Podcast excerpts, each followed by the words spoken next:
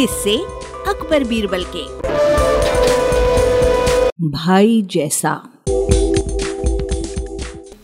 बादशाह अकबर तब बहुत छोटे थे, जब उनकी माँ का देहांत हुआ था। चूँकि वो बहुत छोटे थे, इसलिए उन्हें माँ के दूध की दरकार थी।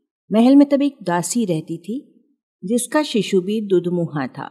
वो नन्हे अकबर को दूध पिलाने को राज़ी हो गई। दासी का वो पुत्र और अकबर दोनों साथ साथ दासी का दूध पीने लगे। दासी के पुत्र का नाम हुसिफ था, क्योंकि हुसिफ व अकबर ने एक ही स्त्री का दुग्धपान किया था, इसलिए वे दूध बाई हो गए थे।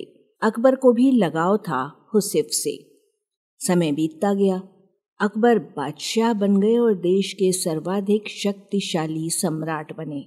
लेकिन हुसिफ एक मामूली दरबारी तक न बन पाया। उसकी मित्रता जुआरियों के साथ थी और कुछ ऐसे लोग भी उसके साथी थे जो पैसा फिजूल बहाया करते थे। एक समय ऐसा आया जब हुसिफ के पास दो समय के भोजन के लिए भी पैसा न था। लोगों ने तब उसे बादशाह के पास जाने को कहा। हुसिफ ने बादशाह अकबर के पास जाने की तैयारी शुरू कर दी। हुसिफ के दरबार में पहुँचते ही बादशाह ने उसे ऐसे गले लगाया जैसे उसका सगा भाई ही हो। लंबे अरसे के बाद हुसिफ को देखकर बादशाह बेहद खुश हुए। उन्होंने उसकी हर संभव सहायता करनी चाहिए। हुसिफ को अकबर ने दरबार में नौकरी दे दी। रहने के लिए बड़ा मकान, नौकर, चाकर, घोड़ा, गाड़ी भी दी। निजी खर्च के लिए एक मोटी रकम हर महीने उसको मिलती थी। अब हुसिफ की ज़िंदगी अमन चैन से गुजर रही थी। उसे किसी चीज़ की कोई कमी नहीं थी। यदि तुम्हारी कुछ और ज़रूरतें हों तो बेहिचक कह डालो। सब पूरी कर दी जाएँगी, बादशाह ने हुसिफ से कहा।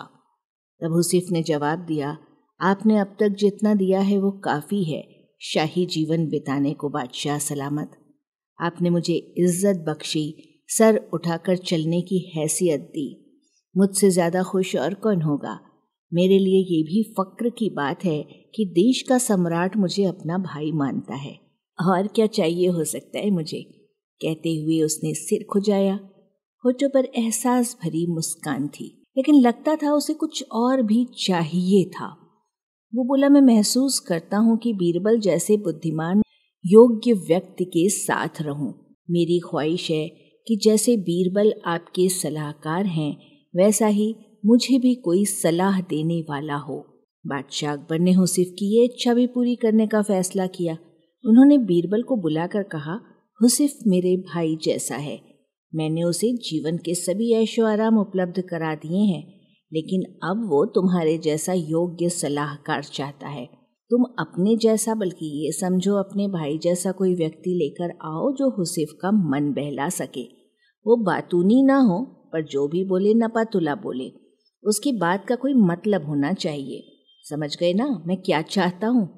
पहले तो बीरबल समझ ही ना पाया कि बादशाह ऐसा क्यों चाहते हैं। उसे हुसिफ में ऐसी कोई खूबी दिखाई ना देती थी। जी हुजूर, बीरबल बोला, आप चाहते हैं कि मैं एक ऐसा व्यक्ति खोज कर लाऊं जो मेरे भाई जैसा हो। ठीक समझे हो, बादशाह ने कहा। अब बीरबल सोचने लगा कि ऐसा कौन हो सकता है जो उसके भाई जैसा हो। हुसिफ भाग्यशाली है, जो बादशाह उसे अपना भाई मानते हैं और उसे सारे ऐशो आराम उपलब्ध करा दिए हैं। लेकिन बीरबल को हुसिफ की ये मांग जची नहीं कि उसके पास भी बीरबल जैसा सलाहकार हो।